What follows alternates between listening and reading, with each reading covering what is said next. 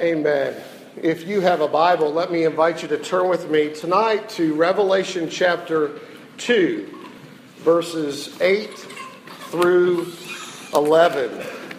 As I mentioned uh, during the announcements, in light of events uh, and the lateness of them in the week, we're taking a detour from our study in Luke. Uh, and we're going to look at a passage where Jesus counsels his people amidst their suffering. Now, in Luke, we've been looking at his own sufferings. Tonight, we consider a letter he uh, commissions to be sent to a church that suffers. And we'll do so in light of events, in part, of course, uh, because of the Bruce uh, family uh, sorrow uh, but there's much more than that. As, as you know, we've, we've been praying for a whole variety of people in the last few weeks who have suffered, suffering illness, suffering accidents. Uh, this was the week of the Oregon um, college uh, murders and martyrdom of Christians by some accounts I have read. The whole story on that is not yet out. It's the year of tremendous turmoil in the Middle East and the persecution, the literally driving out of believers and churches all across the Middle East, and the imprisonment and death of many on behalf of Christ. There are many reasons to consider the subject of suffering in the Lord's church, and especially how does Jesus counsel his people in their grief and trouble? And so I want you to consider that with me tonight from this letter, one of seven letters in Revelation written to one of seven churches, but for all of us. Revelation chapter 2, verses 8 through 11 to the church at Smyrna. Let me invite you to hear the Word of God. And to the angel of the church in Smyrna, write the words of the first and the last, who died and came to life. I know your tribulation and your poverty, but you are rich. And the slander of those who say that they are Jews and are not, but are a synagogue of Satan. Do not fear what you are about to suffer. Behold, the devil is about to throw some of you into prison that you may be tested. And for 10 days you will have tribulation. Be faithful unto death, and I will give you the crown of life. He who has an ear, let him hear what the Spirit says to the churches. The one who conquers will not be hurt by the second death. Amen. This is God's word. May He write it on our hearts. Let's look to Him in prayer.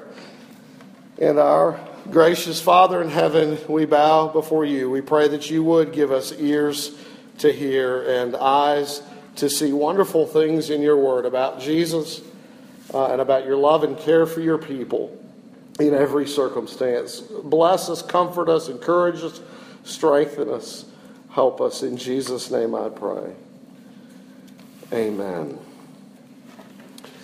It was difficult to be a believer in Smyrna, and we want to think about that, but it also wasn't all bad, nor are our lives all bad. The people in Smyrna lived in a beautiful, glorious place. This city was uh, second only uh, to Ephesus in its day. It was a city on the Aegean Sea. It was considered the most beautiful city of its day. It was a city of about 250,000 people, famous for its monetary system, famous for its schools of medicine and science, broad main tree lined boulevards, great open air theater seating 20,000. Uh, it was a step behind Ephesus in political and economic importance, but but on the Gulf of the Aegean with an excellent harbor and the beautiful uh, winds coming off the sea, it was a great place to live.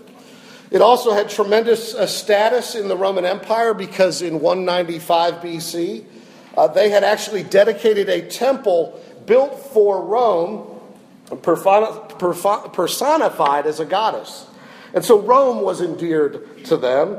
And during the last days of Jesus, uh, they built in honor of Tiberius, Caesar, uh, uh, another uh, temple. They honored the gods uh, Zeus and Apollo and Aphrodite, and the Jewish community was large, and the, the Roman pagan community was large, and they actually got along very well with one another, just not well with the people of God. Smyrna is a Greek word for, for myrrh. It translates myrrh, a perfume used in embalming the dead. And it's fitting then that such a place and to such a people Jesus would speak about suffering. Many of these dear believers faced all kinds of trials. Let's just briefly look at the troubles they experienced and then the seven points of counsel uh, he gives to them in their trials. What did they experience? He says, Well, I know your sufferings, I know your tribulation. Tribulation here is, uh, is the word for being in, being in narrow straits or being hemmed in on all sides with no way of escape. It's, it's um, life is extremely difficult and you feel hard pressed. They experienced, it says, poverty. Jesus says, I know your poverty. Here, the word is not for, you know, sort of the the, the, the bottom of the economic ladder working their way up, but it's the word for beggar. It's the word for total destitution. You simply relied upon the generosity of others, or you were not spared. It, it, abject suffering and poverty. Likely, many of the Christians there had been kicked out of their trade guilds because they wouldn't bow the knee to the God of that trade guild. So they lost their jobs, they lost their incomes, they they were, in many of them, beggars and poor. But more than that, he says, not only that, I know the slander of those who say that they are Jews but are not, that these were Christians who had been persecuted, uh, lied about, um, uh, belittled uh, by others, and certainly by family mem- members and neighbors. Uh, their community didn't like these Christians. Uh, and more than that, it says some of you are about to be thrown into prison. They're going to experience that kind of persecution. And some of you, he says, are going to face death. Death on behalf of Jesus Christ for believing in him. So they understood suffering, and Jesus is counseling them uh, as they face these difficult days. And we've already mentioned some of the suffering of believers in our world and even in our own church family. But there are other ways that, that we suffer besides physical illness and accident and the death of loved ones. So some of us uh, suffer uh, social isolation uh, for believing in Jesus. Maybe friends, family members have turned their back on you, aren't so warm, you don't get invitations to parties that you used to get invitations to. You don't even know what you're missing sometimes, but, but it's missing on account of following Jesus. We face loneliness as believers.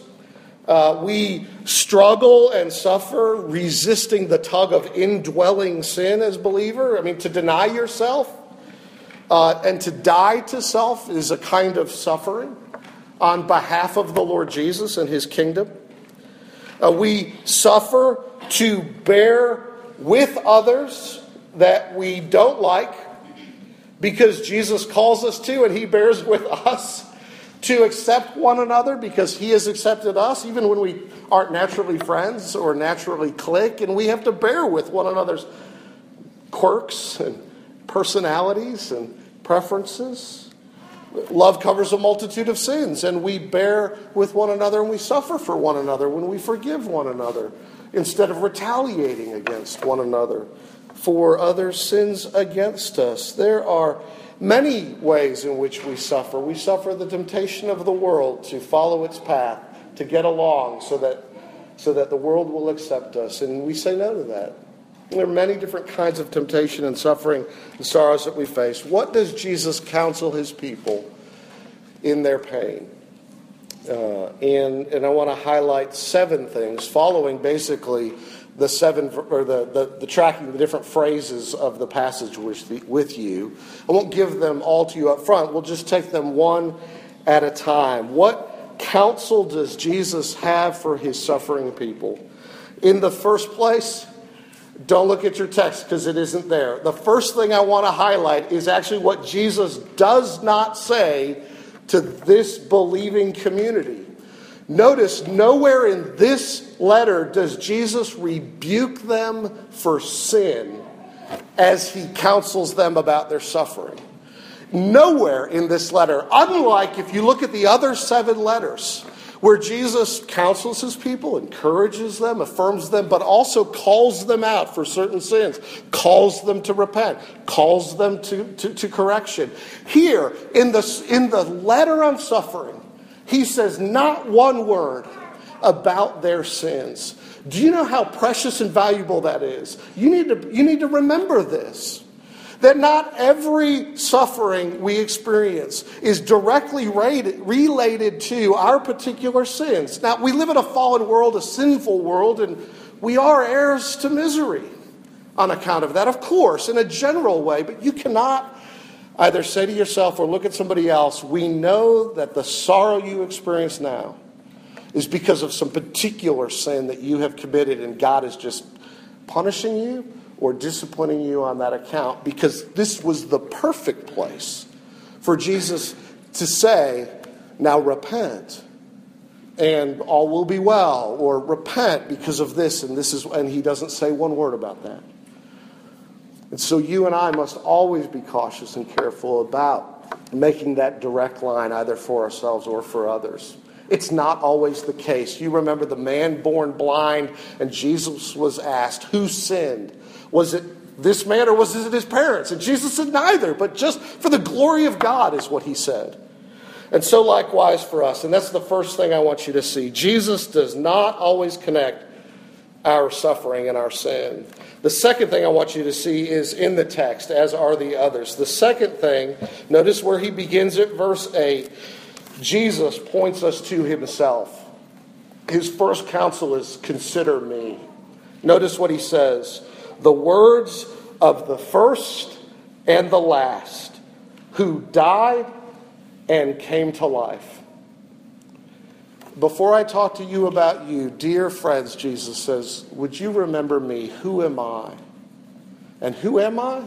He says, I am the first and I am the last. Now, this is language that they would have immediately recognized. A very famous passage in the prophet Isaiah.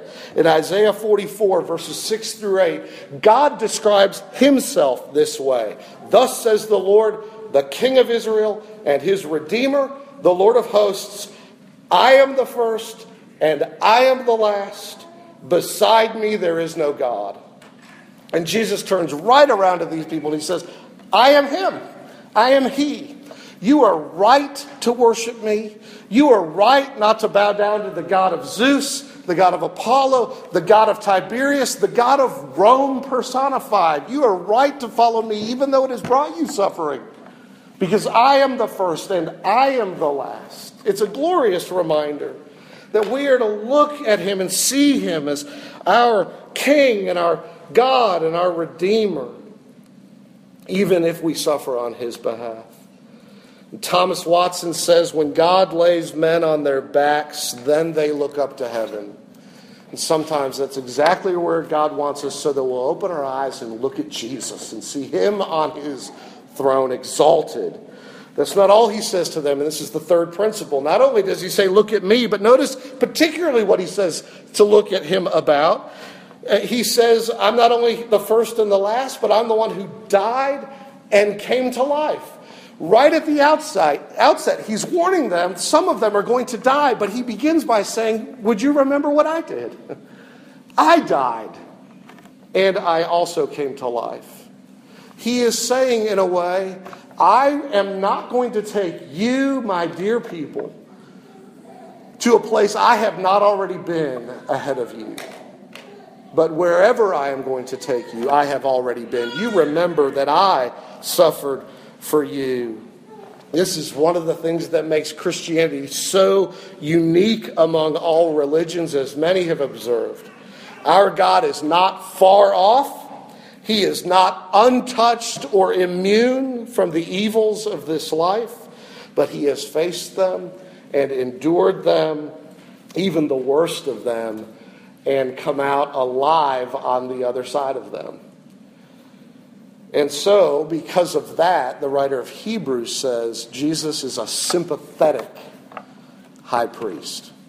In Hebrews chapter 4, verse 15, it says, For we do not have a high priest who is unable to sympathize with us in our weakness, but we have one who in every way has been tempted as we are, yet without sin. Now, you English majors heard a double negative, which I know is wrong in English, but it's strong in the Greek.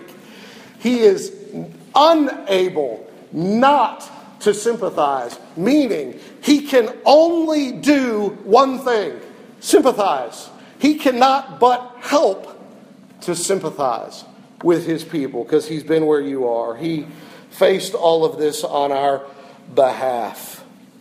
And so he identifies with us in suffering. And we can get tunnel vision in our suffering. We can get fixated on life here and life now and on self. And Jesus is saying, Would you remember my greatness and I rule and I reign? And would you remember that part of my glory was my humiliation and then my exaltation? The cross before the crown. And so no servant is above his master, and he sympathizes with us. That's the third thing. Now, the fourth thing is this, and you see it in verses 9 and 10, when he says, I know what you are about to suffer. In other words, Jesus is saying, I know and having already declared he's God, he's implicitly asserted, I can stop this, and yet I'm going to allow this in your experience. I know what you are about to suffer, and you are about to suffer this. Do you see what Jesus is doing? He's capable of stopping it. He's the first and the last. There is no other God. But he sometimes chooses not to stop it in the experience of his people. And that's the case here. And look, this is a place of great comfort. There is no comfort in the idea that God can help me when I suffer, but He can't keep me from suffering. He isn't ultimately in charge of my suffering. Because if, this, if there is some other power at work in the universe, roaming around unleashed, unchanged, uh, uh, unchained, unrestrained by God, then that power is at least an equal to his sovereign power.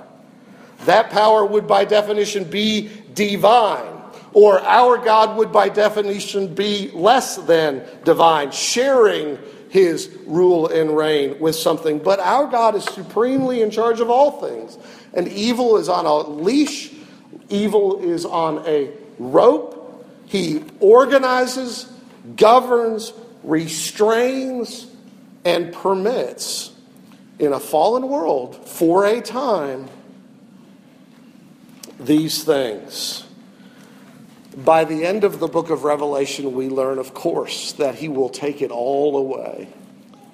But here, in love for his people in a fallen world, as they experience their own brokenness and the brokenness of others, they will suffer. And he knows it. And he could stop it. And he chooses to permit it. I wonder if you know God to be God like that to you. I wonder if you scratch your head and say, Is God being good to me? Is God good? The place to learn that lesson is not by looking at the difficulty of your experiencing experience and judging God based on that experience. The place you learn that God is good and that God is good to me is at the cross. And let the cross interpret your experience. Don't let your experience interpret the cross. Don't let your circumstances tell you that God really forgot about me. God doesn't love and care for me. But let the cross teach you God always remembers me. God loved and died for me. Therefore, what I am experiencing is, interpreted in light of that. As some of you know, I've mentioned his story before. He's now gone on to be with Jesus, an elderly man from among us, uh, Dr. Dick Chewning, who had a son who in his youth was a giant by Dr. Chewning's testimony in Christian truth, but in his head and not his heart. And he grew up and through college in his early 20s, he rebelled against what he knew to be true. He left the church. He lived an immoral life. His own father, Dr. Chewning, pressed the church, rightly so, to so love his son that they would call him out for his rebellion and seek even to excommunicate him, put him out of the church, basically to say, if you don't know what that means, to say, We love you, but you're deceived about whether you're a Christian. The way that you're living, evidences that you are not, as Jesus taught us to do. And then he said, Now you treat them like you would a tax collector and a sinner. You, you love them and share the gospel with them, right? An object of somebody who, a person who needs the good news. But, but Dr. Chewning, to his own son, said to the elders, You need to excommunicate him. He's living totally immorally rebellious. Pressed that issue. And he prayed this way Lord, I don't care what you have to do and however hard it is, just do whatever will humble my son and bring him home safely to Jesus. Do it, Lord, and I won't be bitter and I won't complain, whatever it is. And a year later, his son was fixing a friend's four wheeler, took it for a spin, flipped it, and without a helmet and without a roll bar, broke his neck. Became a quadriplegic, which he is to this day. This is now many decades later. Dr. Chewning raced to him in the hospital and he began to talk to him of Jesus. And he, and he said, I know, Dad. I've already made my peace with Jesus. The Lord used this very difficult circumstance to bring his heart back home to a right relationship of walking with the Lord Jesus and the Father. Were he here now, but in heaven he says it. The Father and the Son would both say to us, totally worth it I'm so glad the Lord did this in my experience. Jesus knows and can stop our suffering, and sometimes he chooses not to. And that's what he tells these dear believers. I know what you are about to suffer. God moves in a mysterious way his wonders to perform. He plants his footsteps in the sea and he rides upon the storm, says the hymn writer. Ye fearful saints, fresh courage take. The clouds ye so much dread are big with mercy and shall break in blessings on your head. Judge not the Lord by feeble sense, but trust him for his grace Behind a frowning providence, he hides a smiling face. And every believer may have that confidence. Now, that's the fourth thing. And the fifth is this as in verse 9, he speaks to their poverty. I know your poverty, he says. Jesus reminds them that suffering can lead to spiritual strength. Because their perspective is, and, and he knows them to be suffering, they are poor. I know your poverty. I know your abject poverty. Parentheses, my perspective. But you are rich. Is, is Jesus mocking them? Of course not. What is he doing? He's saying, but, but, but remember the priority of spiritual things over physical things you remember that you are rich in spiritual things. You have me. And in having me, you have all things. And that you don't have it all right here and now, sight seen. You are not poor in me, is what Jesus is saying, because you have me and every spiritual blessing in me. Now, it could be that their poverty helped them actually to be strong spiritually. When you know you have nothing, it can so humble the heart, it becomes easy and quick to turn to the Lord and say, Lord, I need you. And riches on earth can so harden the heart, so puff you up with pride you don't think you know the Lord, and so you don't turn to Him. It's a dangerous thing to be wealthy. And it can be a blessing. It doesn't mean every poor person is saved, but they were poor and they had Jesus, and he says, You're rich. lean on me, depend on me, find your resources in me. We need to be careful then how our circumstances shape our hearts as we respond to them. Circumstances uh, can um, do you much good. They can also do you much harm, depending upon how you respond to them. You know that the same pot of boiling water can both hard boil an egg and uh, make a soft, make soft a potato. For the one, it hardens, and for the other, it makes pliable. So it is with our hearts. You can either grow under your suffering bitter and resentful, or you can grow soft and malleable, changeable, and humble, and reliant, dependent. One poet put it this way I walked a mile with pleasure, she chatted all the way but left me none the wiser for all she had to say.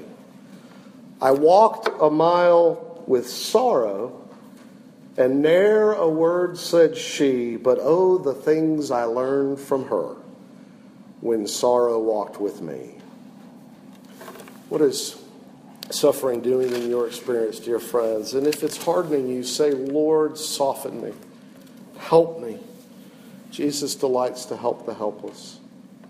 Now, the sixth principle is in verse 10 as we just move through the passage again. Jesus isn't done. At verse 10, he speaks of the devil throwing some of them into prison that they may be tested, and for 10 days you will have tribulation. Now, what is he saying to them? Here, I think at least one thing he's doing is he assuring Christians that all their sufferings do have an end, and he knows the end of them.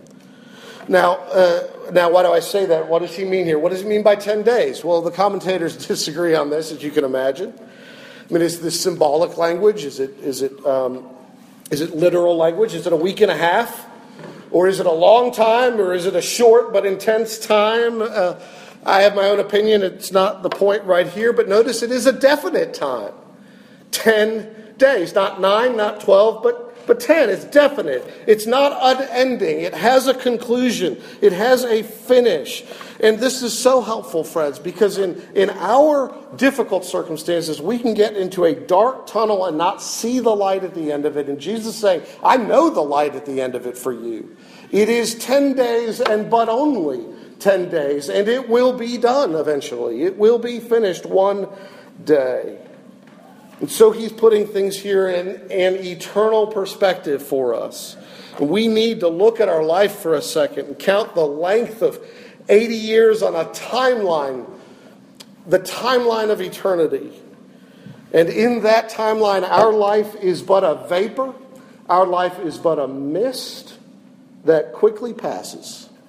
And of course, it doesn't feel that way to us as we're living it. But one day we'll look back on it and say, but of course it was but a snap of the fingers. And so Paul, having this eternal perspective in 2 Corinthians 4 says this So do not lose heart. Though our outer nature is wasting away, our inner nature is being renewed day by day. For this slight momentary affliction is preparing for us an eternal weight of glory beyond all comparison as we look not at the things that are seen, but the things that are unseen. For the things that are seen are transient, but the unseen things are eternal. And so I simply want to say this Jesus knew the end of their suffering, and Jesus knows the end of our suffering. And the final thing is this, verse 7. Jesus promises believers in him that they will never experience the worst possible suffering. That they will never experience the worst possible suffering. In verse 11, be faithful unto death, and I will give you the crown of life. The one who conquers will not be hurt by the second death. What's he talking about? He's reminding them that there is death and second death. The first death is death as we experience it, the separation of body from soul. And the believer immediately goes to be with Jesus. It's better to depart, Paul said, and to be with Christ. But there is such a thing as second death. He's reminding them that there is such a thing worse than earthly sorrow and trouble, and that is the horror of eternal life without Jesus and without his blessing and experiencing what sin deserves. Why do I say that? Well, second death is defined for us in Revelation 20, verse 14 and 15. What is second death? Listen to the language. Then death and Hades were thrown into the lake of fire. This is the second death, the lake of fire. And if anyone's name was not found written in the book of life, he was thrown into the lake of fire to experience the second death. And Jesus says, No believer in me will ever experience that kind of suffering. Never. Why? Because their name's in the book of life. Why? Because Jesus died their second death and they are trusting in him for salvation. Jesus suffered, as it were, the lake of fire upon the cross when he endured what sin deserves, its judgment in the hell he faced before the face of God, taking what we deserve to rescue and free us. And it is for all who look to him, who say, Lord, die my death on my behalf, save me from my sins. And Jesus guarantees you, you will never experience this great suffering. Let then this passage build our confidence that Jesus is, as a good shepherd, a pastor of our souls who is for us and not against us. He says, Look up to me. I'm the first and the last.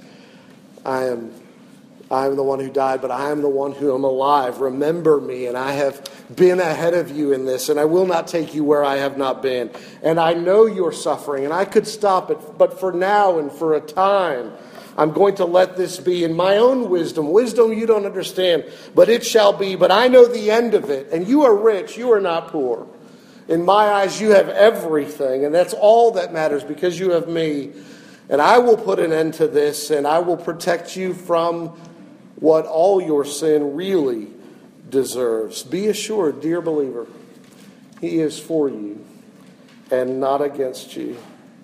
Not a note of rebuke in this text, not a word of chastisement in this passage. He sympathizes with you, and a bruised reed he will not break, and a faintly flickering candle he will never snuff out. And he, this good shepherd, is an ever present help in time of trouble. May you and your soul find rest in him. Let's pray.